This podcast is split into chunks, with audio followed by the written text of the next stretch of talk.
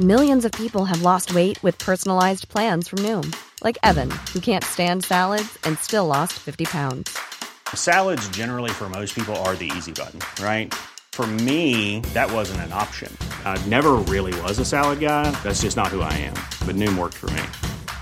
Get your personalized plan today at Noom.com. Real Noom user compensated to provide their story. In four weeks, the typical Noom user can expect to lose one to two pounds per week. Individual results may vary. Hi, I'm Daniel, founder of Pretty Litter. Did you know cats tend to hide symptoms of sickness and pain? I learned this the hard way after losing my cat, Gingy. So I created Pretty Litter, a health monitoring litter that helps detect early signs of illness by changing colors, saving you money and potentially your cat's life. Pretty Litter is veterinarian developed, and it's the easiest way to keep tabs on your fur baby's health right at home. Go to prettylitter.com and use code ACAST for 20% off your first order and a free cat toy. Terms and conditions apply. See site for details. Planning for your next trip? Elevate your travel style with Quince. Quince has all the jet setting essentials you'll want for your next getaway, like European linen, premium luggage options, buttery soft Italian leather bags, and so much more. And is all priced at 50 to 80% less than similar brands. Plus, Quince only works with factories that use safe and ethical manufacturing practices.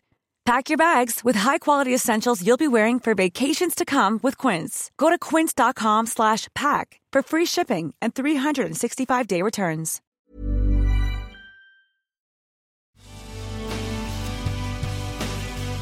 Kom i form till Beach 2009 med Nike Plus och Shoe Pouch från kulander.se.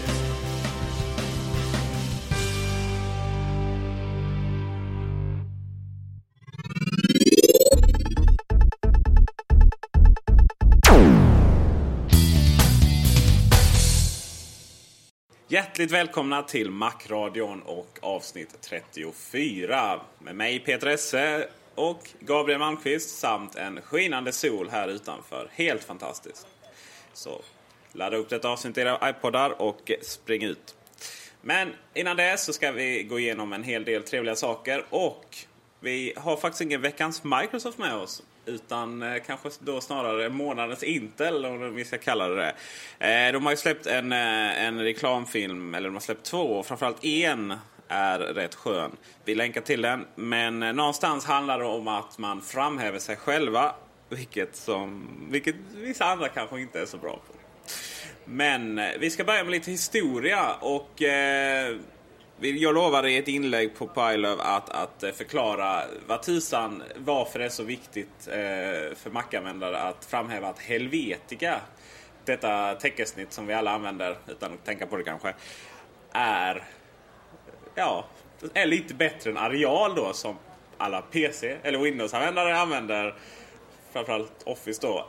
Eh, ja, varför är det så här? Varför är det så känsligt just diskussionen Gabriel mellan Helvetic och Areal? För gemene man så kan jag inte tänka mig att diskussionen är speciellt känslig för de, de flesta människor vet ju inte vad det, vad det handlar om. Men, alltså det, det, det här bottnar i någon slags... Eh, man kan säga att det är någon slags, lite av en parallell till Apple, Microsoft eh, som Helvetica Areal faktiskt är. Därför att eh, Helvetica, precis som, som Apples eh, Macintosh, är originalet, alltså datorn som definierade eh, hur en dator skulle fungera, ursprunget på något sätt. Va? Det, det är originalet och sen så då är Areal, precis som då kanske Windows, den lite blekare kopian eh, av Mac OS 10 eh, och Helvetica. Så att det finns, det finns någon, någon slags lös parallell och sen så har det att göra då med att eh, Apple själva valde att använda sig av Helvetica, det vill säga originalet när man skeppade sina Macintosh-datorer. Medan Microsoft av ekonomiska skäl, eh, det kostar mycket att licensiera, valde att använda sig av den eh, av många hävdat sämre kopian Areal. För att det lönade sig helt enkelt. Helvetica är alltså ursprungstypsnittet. Det, det, det kommer ifrån eh, Schweiz ursprungligen. Utvecklades på 50-talet där. Helvetica eh, betyder Schweiz på latin. Eh, och det utvecklades som en del av eh, de nya tankegångarna kring att Eh, Eh, typsnitt och framförallt då inom reklambranschen så hade man använt väldigt mycket typsnitt som var eh, svulstiga eller man skulle säga att de var de, de fokuserade alldeles för mycket på utseendet och den grafiska biten medan eh, Helvetica då försökte liksom klargöra att det, det är texten, det är innehållet som räknas istället. Eh, och Helvetica gjorde detta då på ett väldigt elegant sätt. Helvetica ser väldigt, väldigt liksom, det är estetiskt tilltalande, modernistiskt och enkelt och rent och sådär. Fokus ligger på innehållet, inte på hur, hur typsnittet ser ut egentligen. Så att det liksom träder, träs, träder tillbaka till fördel för budskapet då. Det är tanken här från början. Eh, och sedan så då så eh, senare i tiden så, så valde man eh, att ett annat företag att helt enkelt titta på Helvetica och göra Helvetica fast med små, små, små förändringar. Eh, det går ju att ta patent exempelvis på namn för typsnitt och sådär men det är väldigt svårt att liksom patentera typsnitten i sig själv. Så det, det är väldigt lätt att egentligen bara rita av ett typsnitt, döpa om det och sen sälja det som ett, ett väldigt, väldigt närbesläktat eller snarlikt typsnitt, vilket man då också gjorde i form av, i form av areal. Så att eh, Areal kommer att hamna på PC-datorer världen över medan Helvetica inte gjorde det. Vilket innebär att den framträdande rollen som Helvetica tidigare hade, det användes när det, väl, när det stod på sin zenit så att säga, så användes det av alla reklamskapare överallt, hela tiden. Eh, den rollen har då fått, framförallt då hos hemanvändare och så vidare, har den då fått överlämna till Areal som då kommer att bli dominant istället. Så att Areal är nästan standardtypsnittet idag när folk sitter hemma och arbetar i, i, i, Office-paketet eller om de publicerar text på internet och så vidare så är areal väldigt mycket standard. Därför att det finns på alla datorer, inklusive Macintosh-datorer. Eh, men Macintosh-datorer har ju även, som vi vet, Helvetica som ju är originalet och enligt vissa eh, den bättre eh, varianten. Eh, för alla er som är lite intresserade av typsnitt och kanske framförallt då eh, Helveticas eh, historia så finns det en en, en dokumentärfilm som är släppt på DVD som heter just Helvetica, som, som handlar om Helvetica från ursprunget fram till hur, det, hur det användes i, som, som, av grafiker från, från dess uppkomst till, till eh, idag. Och eh, jag har inte sett hela själv ska tilläggas men den har fått väldigt bra omdöme den här dokumentären och eh, jag har sett delar ur den. Och den verkar väldigt intressant. Så är man intresserad av typsnitt och Helveticas historia så kan jag varmt rekommendera att ta sig en titt på denna. Vi kommer lägga upp en länk till den på macradion.se.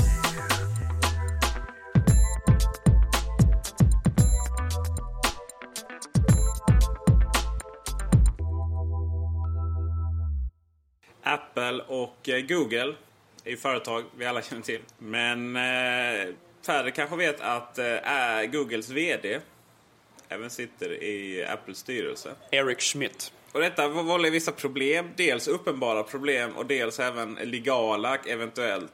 Det är väl någon form av undersökning som ska sättas igång huruvida konkurrensen är åsidosatt. Ja, alltså vi har ju en ny administration i USA och man börjar väl kanske ta det här med konkurrensproblem, eh, Eh, monopol och så vidare på allvar igen. Eh, under den förra administrationen under, under Bush då så la man ju bland annat ner då eh, undersökningarna mot Microsoft eh, som skulle, det fanns ju vissa planer på att man till och med skulle splittra Microsoft i två företag. Just på grund av att de hade en så dominerande ställning på marknaden. Man skulle göra ett Microsoft som hade bara operativsystemet och ett Microsoft som hade allt annat, det vill säga Office-paketet och så vidare. Eh, men den nya administrationen här nu kanske då börjat ta det mer på allvar igen och man har börjat bland annat då titta på Apple och Google, relationen dessa två emellan. Eh, om huruvida det, det faktiskt är bra för konkurrensen på marknaden eller inte. Det är ju så att eh, Apple och Google eh, kan ju te sig som väldigt olika företag. På många sätt är det ju två helt olika företag. Men de har ju vissa produkter, vissa, vissa produk, produktsegment där de liksom överlappar. Eh, exempelvis eh, så har ju eh, Apples iPhone en konkurrent i, eh, i Googles Android. Och eh, det finns eh, eh, jag, jag, antar att de här, den här myndigheten då försöker se om detta har då påverkan. Men Apple har ju gått ut och sagt själva att så fort iPhone kommer upp på tal eh, så, så tvingas ju alltså Eric Schmidt i princip lämna styrelserummet.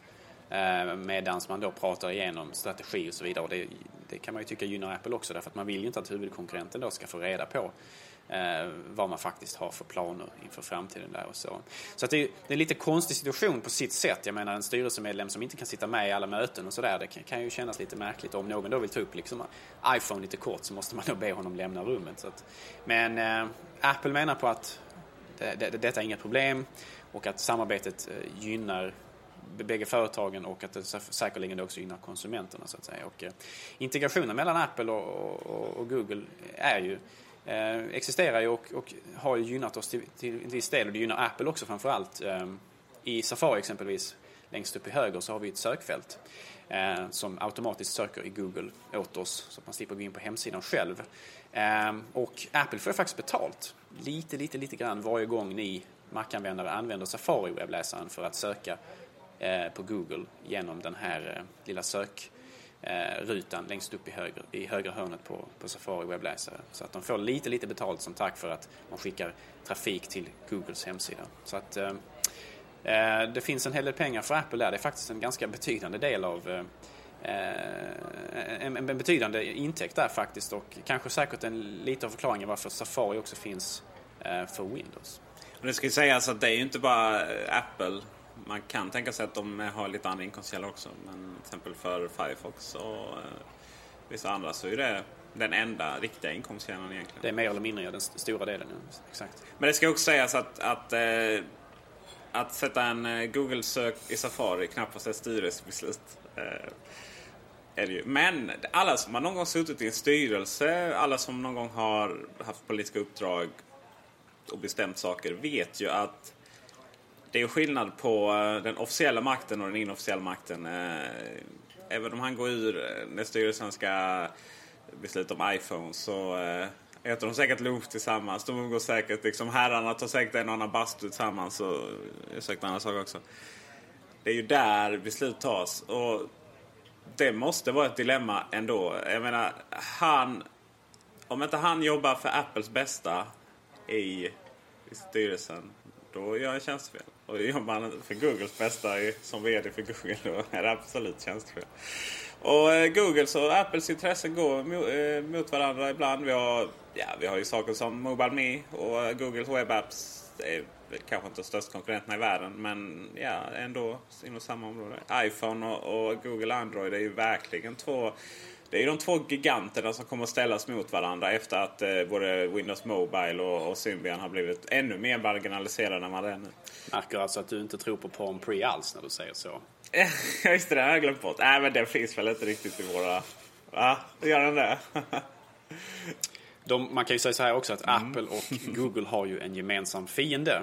Eh, allas vårt kära Microsoft som de tävlar emot eh, på olika sätt naturligtvis. Eh, de är inte fiender på samma sätt men, men, Microsoft som företag och deras dominanta ställning på marknaden är ett problem för både Apple och Google som man försöker eh, göra sig av med. Och därför så kan det vara fördelaktigt att man helt enkelt har en gemensam strategi i den mån man kan ha det naturligtvis som dessa två rätt så disparata företag är eh, mot den här gemensamma fienden då.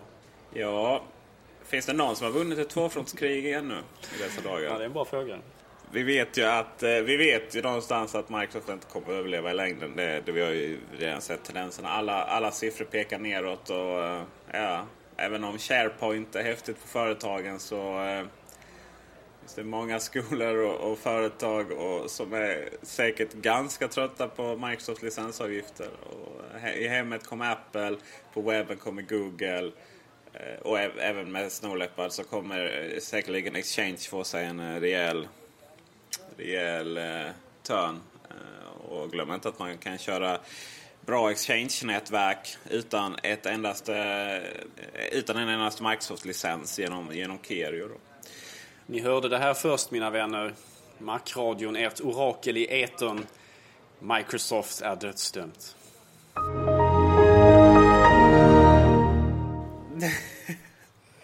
oj, oj, oj. Vilken, vilken passande reklamgrej där. Något mer lokalt är ju faktiskt Skånetrafiken. Och de som följer Island vet att jag har vissa åsikter om det företaget. Eh, precis som alla andra skåningar som någonsin har pendlat över bron, kan jag tänka mig. Men äh, det är väl inte... Ja, Skånetrafiken är lokalt, men det är ett, ett, ett, de har så att säga lagt fingret eller visat ett, ett litet, litet dilemma på hur företag och organisationer kan hantera vissa saker. Och I detta fallet är ju då iPhone-appen. Allting började med att en herre vid namn Fredrik Olsson släppte ett program som heter Res i Skåne. Som, ja, gissa vad det gjorde. Vi kunde se hur vi skulle resa i Skåne. Ett helt okej okay program. Ehm, dagen efter så var det kaputt. Funkade inte. Ja, då hade Skånetrafiken... Skånetrafiken har ju på något sätt... De har inga så officiella API. Alltså gränssnitt för att koppla till deras servrar. Men de är visst inte helt okända heller då. Så man använde detta och de stängde dem ner. Jag ringde faktiskt Skånetrafiken och pratade med en förhållandevis trevlig herre som sa det att ja, de har haft problem med program. Jag vet, det var nog inte rätt explicit. Men de har haft problem med program som liksom spammar servern med frågor och så, ja, de vill ha kontroll på det. Och det kan man ju förstå. Sa han också att eh, res, eh, Skånetrafikens egna iPhone-app som heter Skånetrafiken eh, var på väg. Och eh, det dröjde lite länge för att vara på väg snart. Det dröjde några månader. Men sen kom det. Och då visade det sig att när man hade laddat hem det, då måste man ha för att kunna använda det måste man logga in. Okej, okay, det finns vissa iPhone-app som kräver det, eller i praktiken kräver det, annars funkar de knappt. Och så kan man skapa sitt användarnamn och lösenord där.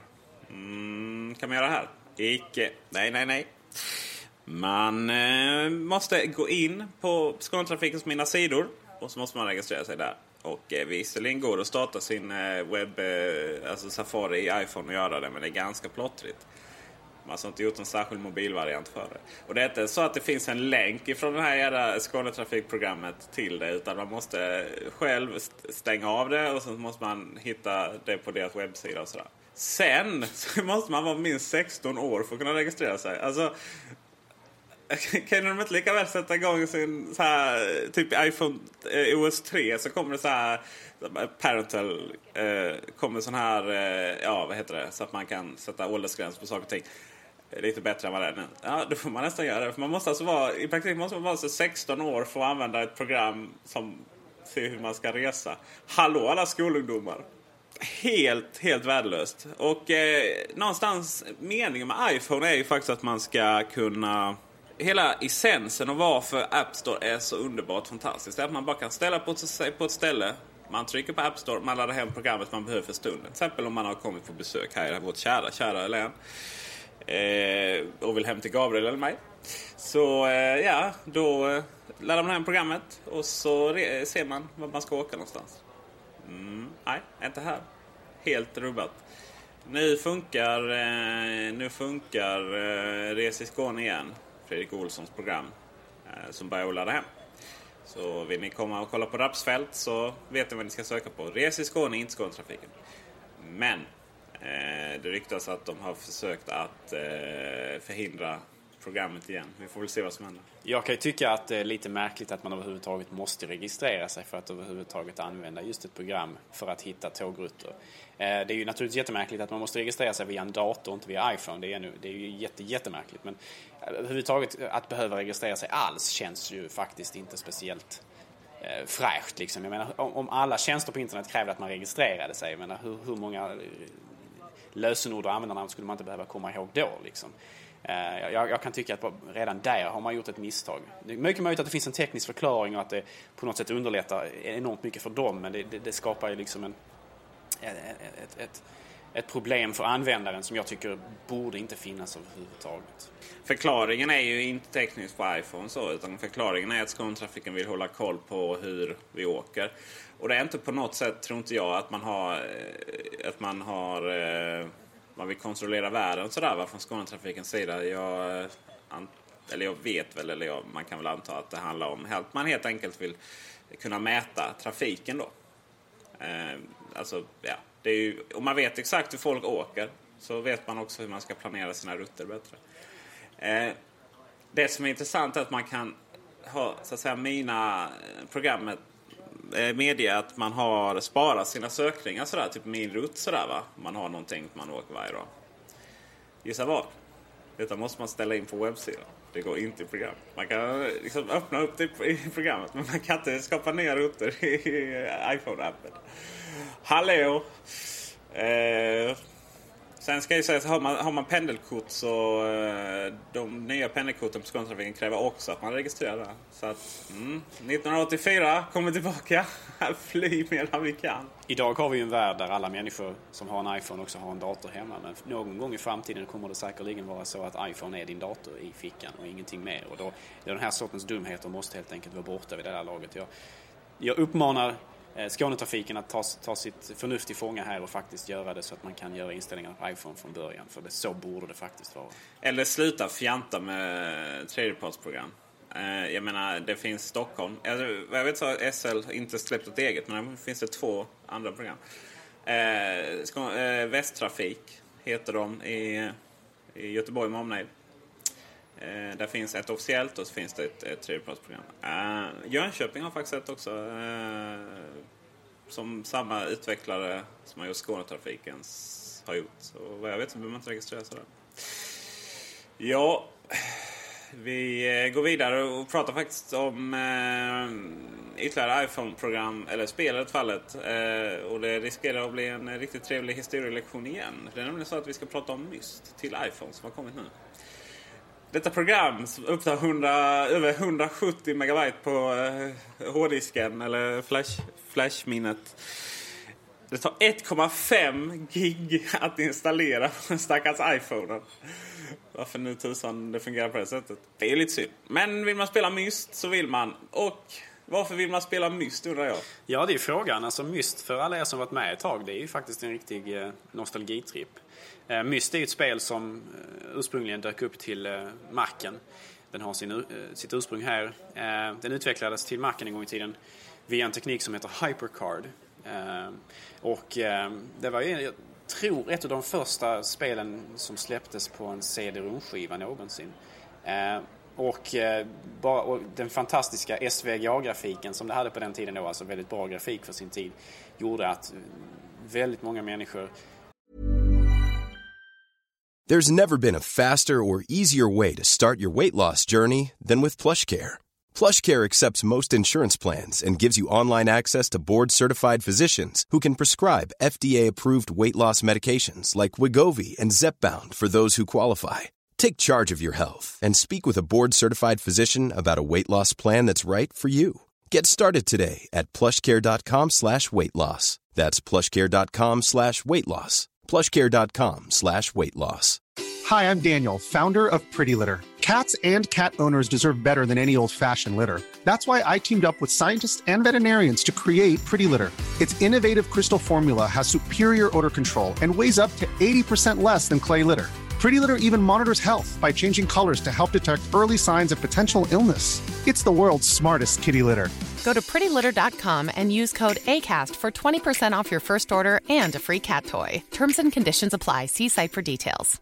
I'm Sandra, and I'm just the professional your small business was looking for. But you didn't hire me because you didn't use LinkedIn jobs. LinkedIn has professionals you can't find anywhere else, including those who aren't actively looking for a new job but might be open to the perfect role, like me. In a given month, over 70% of LinkedIn users don't visit other leading job sites. So if you're not looking on LinkedIn, you'll miss out on great candidates like Sandra. Start hiring professionals like a professional. Post your free job on linkedin.com/people today. Köpte spelet och hänfördes av dess vackra världar och dess eh, intrikata och kanske ganska svåra pussel som de hade och sådär. Och det har ju kommit uppföljare till Myst och det kom Riven och så vidare. Och det har varit en, en, riktig, en riktig långkörare som nu faktiskt har letat sig från ursprungs Macintosh-datorerna och PC-varianterna och så vidare och de operativsystem det fanns på hela vägen fram till iPhone. Och det här är liksom lite, lite av en trend också att gamla klassiker dammas av för att introduceras på den här nya plattformen eh, och gör det mer eller mindre lyckat. Men eh, det är en väldigt trevlig utveckling faktiskt, det måste jag säga. Ja, det är det verkligen. Eh, jag såg ett Flashback, gamla Amiga-spelet, kommer nu. Myst är ganska konstigt. Det är så här väldigt... Eh, eh, det, det, skulle passa så jävla bra på Nintendo DS ju. Men det har inte kommit. Så det, eh, det, är oerhört kul. Eh, jag sitter, ett av mina favoritspel är Pinball Dreams faktiskt. Till eh, gamla Amiga-spelet. Till iPhone finns nu. Det är riktigt roligt faktiskt eh, att ta upp. Och det är det jag känner iPhone är så bra på. Att det, att det bara att eh, ja, bara ta upp den och spela en kvart när man väntar på Skånetrafiken. eh, och sådär va. Jag gillar det skarpt. Och det enda är väl att jag väntar på att man ska kunna någonstans stänga programmet och så kan man starta från början. Det är lite jobbigt när det ringer och så. Mm, hej då. Hypercard nämnde du i förbifarten. Hypercard, just det. Det är alltså en, eh, en teknik som Apple utvecklade en gång i tiden.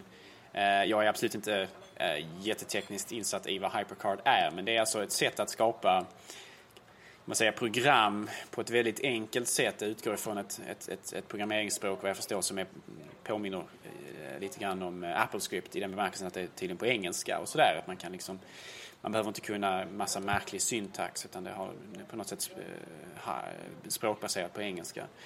Och HyperCard var väldigt populärt på sin tid hos många eftersom det just sänkte kravet på, på användaren, eller rätt sagt utvecklaren, så pass mycket så att nästan vem som helst kunde sätta sig ner och börja utveckla program. Eh, allt från amatörer till proffs har kommit att gilla det just därför att det är väldigt enkelt och smidigt och sådär. Ehm, det har inte uppdaterats på mycket, mycket länge. Eh, jag tror sista uppdateringen kom för typ 10 år sedan eller någonting i den stilen. Apple säljer fortfarande HyperCard för intresserade eh, för typ en 100 dollar eller liknande. Men det är ingenting man gör reklam för någonstans. Det är en teknik som man, man, man, inte anser vara gångbar på marknaden, man kan inte tjäna några pengar där. Men det finns fortfarande en rörelse eh, bland användare som tycker att HyperCard är liksom riktigt, riktigt bra, riktigt, riktigt användbart och lättanvänt men ändå kraftfullt och sådär. Som menar på att HyperCard borde uppdateras för Mac OS 10. Det funkar inte där vad jag har förstått utan det funkar bara på Classic Mac OS. Um, ehm, men det är väl kanske någonting som man inte ska hålla andan i väntan på att det ska släppas en ny version av Hypercar till MacOS 10. Så att många sörjer dess, dess bortgång, dess hädangång. Eh, många tyckte att det var en väldigt bra teknik. Eh, men Apple ser inga som helst eh, möjligheter att tjäna några större pengar på det och således så får det heller ingen prioritet. Eh, som jag har förstått så eh, var det väl att det var så likt eh, att det var de första länktänket sådär. Eh, för att man, eh, ja, idag länkar vi fram och tillbaka på internet via våra URLs, eller URIs. Men eh, där var väl eh, liksom att man länkar ihop kort på något sätt. Mm, ja, något i den stilen. Som sagt, jag är inte jättehaj på det. Men, men, men någonting i den stilen, precis som man kunde skapa länkar och man hade så kallade stacks då, eller högar med kort som man la ovanpå varandra på något sätt, alltså virtuellt. Och så kunde man då skapa ett navigerings, navigerbart program av detta och sådär ja, det, är inte, det, det, det, låter kanske komplicerat men det ska vara tydligen väldigt, väldigt enkelt jämfört med att programmera på, på, på, på liksom, på, som vanligt program, programmering. Så, där. så att det hade vissa klara fördelar då. Eh, och just att det var skriptbaserat på engelska då i det här HyperTalk. Eh, precis, som, som, precis som Apple Script är baserat på engelska så att det kan vara mer läsbart även för en, en icke-expert så att säga. Yep. Och det var ytterligare en glömd teknologi. Eh, nästa vecka kanske vi, om solen lyser rätt, pratar om Open Dock. Det kan ju vara spännande. Och det finns ju en hel del annat spännande som Apple har släppt med eh, de här teknikerna. Exempelvis då eh, Cyberdog. Eh, Apples bortglömda svit för webb, webbläsare och e-mail och så vidare som jag tror som fanns långt innan Safari och mail-klienten som vi känner till den idag exempelvis. Som, som har gått hädan sedan dess. Det kan vi också prata om i något framtida avsnitt av Macradion. Så sett fram emot mina vänner. Macradion presenteras av kulander.se. Din personliga Macbutik i Malmö och nu också på Facebook. Och nu till lite uppköp. Apple ska köpa Twitter. Nej, det ska de inte alls. Eh, det är intressant hur, de, hur saker och ting eh, fungerar. Någon eh, citerade någon som kanske hade pratat med någon som kanske har en mammas nya sambo på Apples eh, brevavdelning. Och så plötsligt gick det rykten på varenda, varenda, varenda webbsida om att Apple ska köpa Twitter. Intelligent och eh, ja, som bara jag kan vara dissade jag det ryktet extremt mycket. Sen visade det sig att det var ju också intressant för Twitter tänker inte bli uppköpt av någon. Eh, men eh, det var en intressant diskussion. Jag menar varför skulle man hela världen vilja köpa Twitter? Eh, jättekul grej, fantastisk tjänst, revolutionerar sättet vi kommunicerar. Men det finns inga pengar i det för Apple. Och ja, det finns ju uppenbarligen inga pengar för någon när det kommer till Twitter. Vi får väl se hur de löser det. Men det finns, finns ju ingen eller brist på några Twitter-klienter till varken iPhone eller Mac. Jag tycker det rapporteras som nya varor varannan dag. Så. Men eh, varför, är det så, varför är det så viktigt hela tiden att, att hoppas att Apple köper en massa coola företag egentligen? Ja, alltså först och främst så får man ju börja från, från, från, från grunden. Alltså, Apple har ju en krigskassa.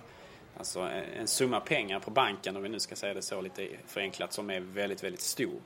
Man har väldigt mycket pengar, man är skuldfritt. Så man har ju väldigt mycket resurser att faktiskt göra uppköp. Uh, och då finns det ju jättemånga som spekulerar i att Apple ska köpa, som du säger, Twitter eller de ska köpa Adobe för att få Photoshop och Illustrator. Och de säger att de ska köpa X, Y och Z. Och det spekuleras väldigt mycket kring detta och Apple har ju gjort strategiska uppköp tidigare. Man köper, har köpt eh, program tidigare som man ansett passat in i deras produktlinje, som man vill, vill, vill kanske ha exklusivt på marken Exempelvis köpte man ju Final Cut Pro-serien. Eh, och eh, man har gjort diverse strategiska uppköp. Man köpte upp, nu senast köpte de ju PA Semi, eh, eh, en eh, processortillverkare, eller rättare sagt en utvecklare av processorer. De tillverkar inte dem direkt. Men, eh, så att man gör strategiska uppköp och man har ju väldigt mycket pengar att göra detta med. Men frågan är naturligtvis vad skulle det finnas för alltså upside? Vad skulle fördelen vara med att köpa Twitter för Apple? Det är väldigt, väldigt svårt. Twitter är väldigt, väldigt hett just nu. Men som du säger Peter, det, finns ont, det är svårt att tjäna pengar på det och jag har liksom lite svårt att se var det skulle platsa i, i Apples eh, produktlinjer om du så vill. Alltså, skulle det ligga då till exempel med Mobile Me eller skulle det liksom, jag, jag, jag liksom lite svårt att se vad, vad poängen med, är, med, är med det. Liksom. Precis som du säger så fungerar det redan på marken alldeles utmärkt. Så det finns ju liksom ingen anledning att försöka eh, att, att äga det själv så att säga. Bättre att den kostnaden bärs av någon annan. Det har varit väldigt intressant att uh, vi köper Twitter integrerar i Mobile Me och tvingar alla att köpa Mobile Me. ah, det är effektivt att dö på den tjänsten. Det uh, finns ju lite uh, skräckscenarios. Vi har ju, ja, Ebay köpte Skype. Vad tusan hela friden skulle Ebay ha Skype till? Jag menar, ja, det officiella var väl att man vill integrera Skype i Ebays, alltså man skulle kunna ringa till varandra och prata om auktionerna. Ja, det är väl, måste man köpa ett företag för flera miljarder spänn för att få den funktionen. Ja, det kunde inte jag utveckla till då, kanske med någon snäll kompis. Ja, alltså Niklas Sennström, han skrattar, måste ju verkligen ha skrattat hela vägen till banken där. För han fick ju enormt mycket betalt för Skype där. Och de ja, funderar ju fortfarande på hur de ska kunna tjäna några större pengar på det där. Ja, precis.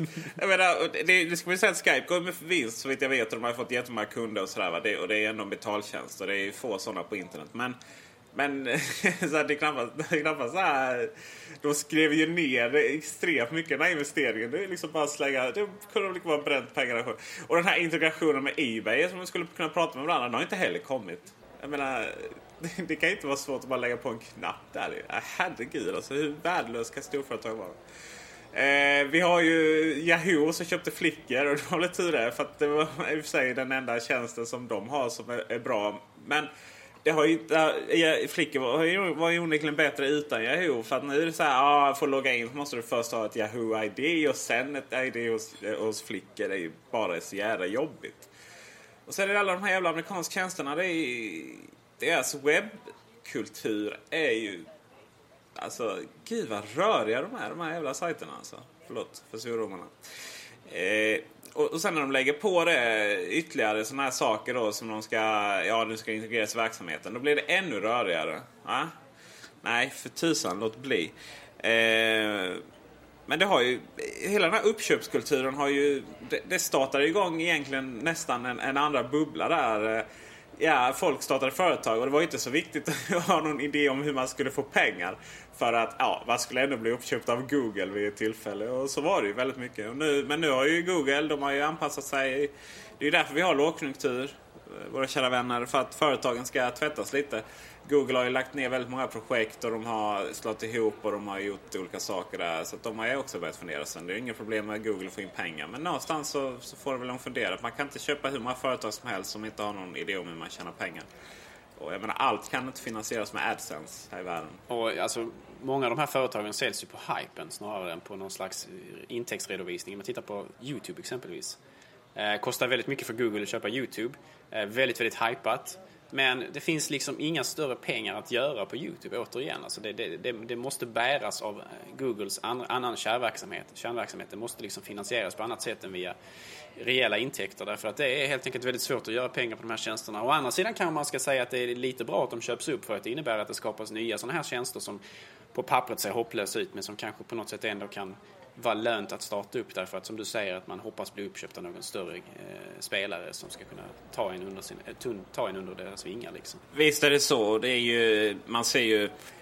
Något som är uppköp är ju inom tv-spelsbranschen. Där köper företagen upp undan för undan eh, Electronic Arts som för övrigt var ännu ett rykte om att Apple skulle köpa. Jag bara skrattar åt det. Även Activision Blizzard nu stora. De eh, köpte upp, eh, ja, gick ihop, eller så här, de gick ihop med Vivendi, Vivendi som ägde Blizzard. Och så blev de jättestora. Så. Sen, sen avyttrade de alla coola spelföretag, typ Massive här i Malmö och sådär. Och, och, och Starbreeze tror jag i Uppsala. Eh, och satsade på det här Speed of the Dragon och andra sådana här Ah, herregud.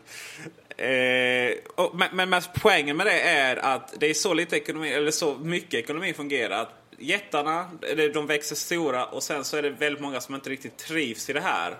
Och startar egna företag och så gör de riktigt coola grejer. Och det är absolut så det fungerar.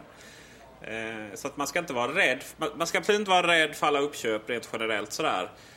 Eh, I och med att det kommer nytt skit. Men eh, och det sa jag ur väldigt positivt sätt. Men när det kommer till Apple uppköp. Då ska man veta det att Apple köper inte företag på grund av hypen. Utan de köper företag på grund av att de behöver dem. Eh, det finns, eh, jag har även skrivit en artikel om detta, en liten pile. Där finns en länk till Panic. De som har, har gjort Coda. Jag vet alla programmerare. Trevligt litet program. Candy Bar för de som vill göra om MacOS 6 och eh, Transmit, FTP-programmet. Men framförallt hade de ett program som heter Audion. Och, eh, det skulle egentligen bli iTunes om Apple hade fått som de velat. Men eh, Apple, men Panic sa nej och eh, så ut, utvecklade de iTunes från ett annat program istället. Ja, och du nämnde ju Final Cut. Om man kollar på Final Cut Studio så är det ju det, det är verkligen orgie i uppköp. Eh, om man startar, ja vi alla vet hur Final Cut Pro ser ut. Eh, ser ut liksom hyfsat okej. Okay. Eh, börjar bli lite fult nu dock. Eh, DVD Studio funkar. Men eh, startar man Color så ser det ut som ett gammalt Linux-program från 60-talet.